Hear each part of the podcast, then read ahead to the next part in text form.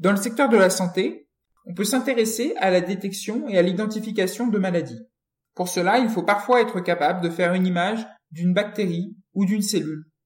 Pour donner un ordre de grandeur, une bactérie, ça peut être 100 fois plus petit que l'épaisseur d'un cheveu. Donc si on veut observer des objets aussi petits, on peut tout de suite penser à un microscope classique. Sauf qu'il y a un problème. Les cellules et les bactéries sont parfois transparentes.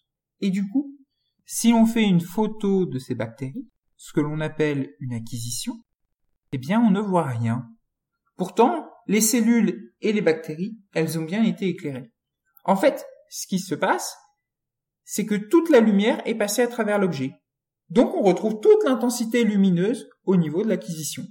Pourtant, les cellules et les bactéries, elles ont bien été traversées, donc il a dû se passer quelque chose.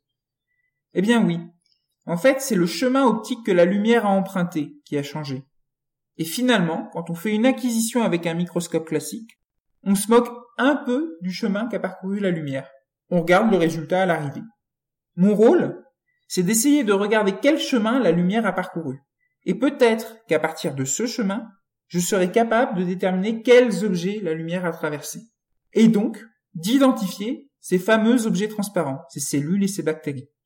Ainsi, je dois m'intéresser à la fois aux phénomènes optiques qui entrent en jeu dans le microscope, mais aussi au traitement numérique adapté à la reconstruction d'images acquises par ce microscope.